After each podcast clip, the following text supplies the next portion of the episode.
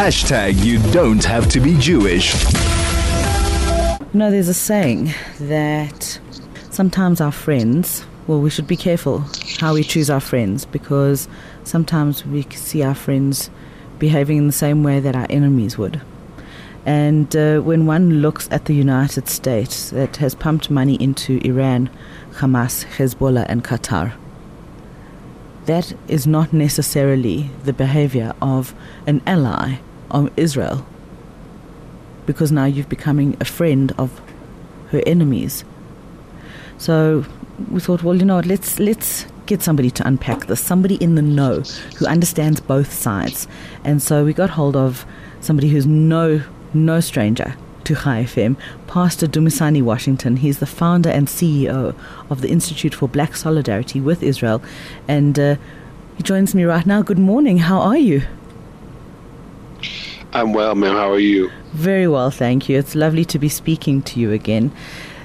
Can you unpa- Good to be with you again. Can you explain for my for the five year old in my brain? I have a five year old in my brain that if the five year old can understand a concept, then I'm good to go. Um, how is it that the United States is funding Israel, its ally, as well as Israel's enemies? Well, this is the age old uh, issue where the U.S. is concerned, unfortunately, of funding both sides of a war, both sides of a of a conflict.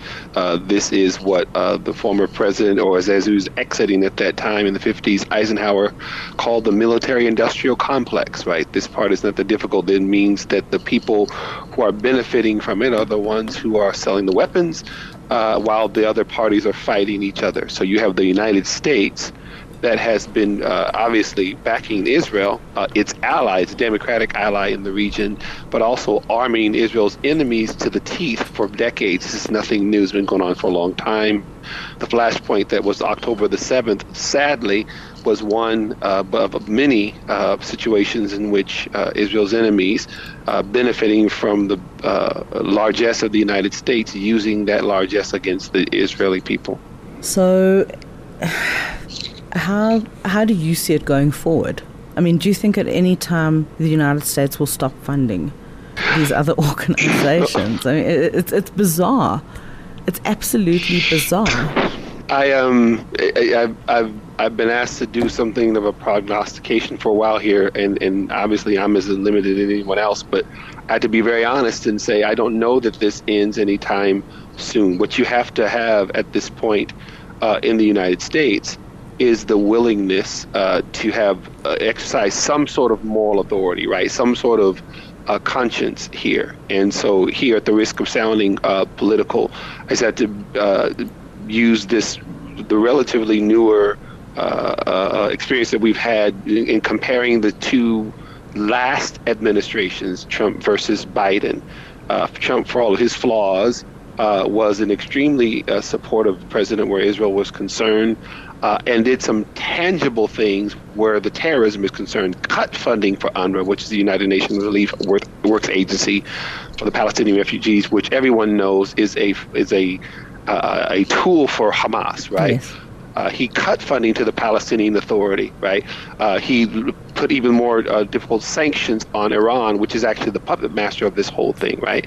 So this is a situation where, and regardless to one how feels about what he did or how, what we do know is that terrorism and the actual killing of Israelis had declined precipitously during that time, right? Was there still violence? Of course there was, uh, but there wasn't what we are seeing now of the billions of dollars that have been released to uh, groups either directly or indirectly to, that would be Hamas, Islamic Jihad, Hamas, uh, uh, uh also. Um, the others in the area that Hamas, that, that Iran actually controls, the money have been flowing to the coffers, either allocated to or been released to these same entities, and the difference is night and day in terms of what has happened over these two administrations. Yeah.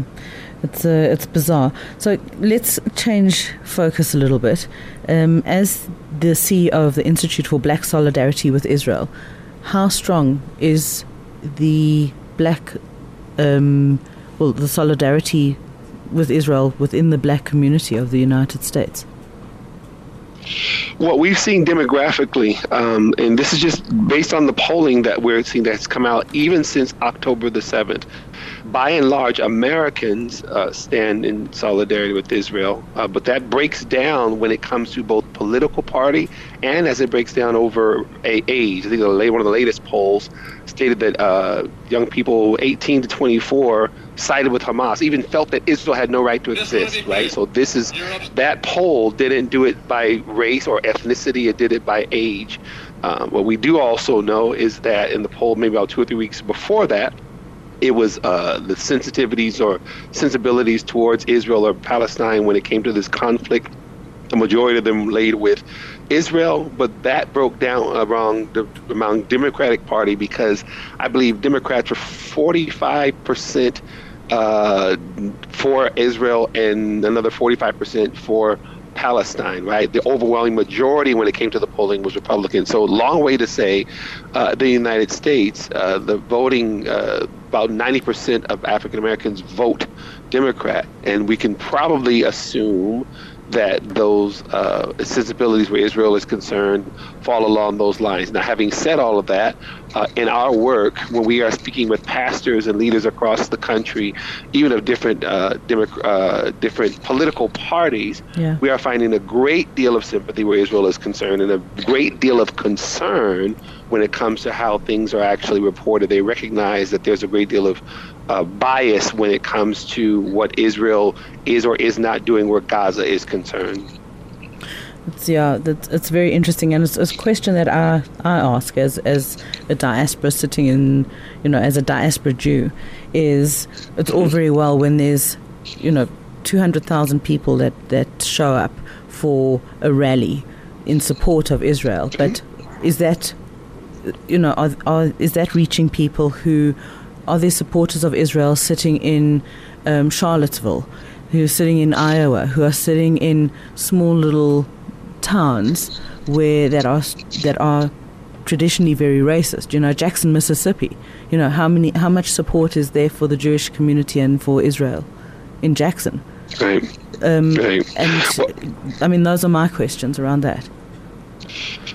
we have found that when it comes to those types of things, demonstrations, we, as a matter of fact, we even had a pro uh, event uh, here, uh, not too far from where we live in Charlotte, North Carolina, and everything well attended, had a great time, and everything, and we did it as a show of support mm. for our Israeli and Jewish friends. Uh, but at the same time, we recognize that uh, demographically, again, across the nation, that doesn't seem to have an impact uh, directly when it comes to people's sensibilities about what is happening. Again, I have to emphasize that the key to, to take away in terms of what's actually happening, what people understand is happening, is playing out in the media. And Hamas has done this just as Yasser Arafat knew this before.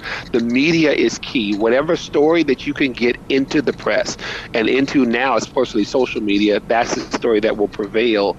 And regardless to the demonstrations on the street, that seems to be the case. People are taking away what they're hearing from and where the media is concerned. Yeah, that is where we leave it. Thank you so much, and thank you for your support, for your solidarity with, uh, you know, with Israel, with the Jewish people. Thank you very, very much. Thank you. Thank you so much for having. me. God bless.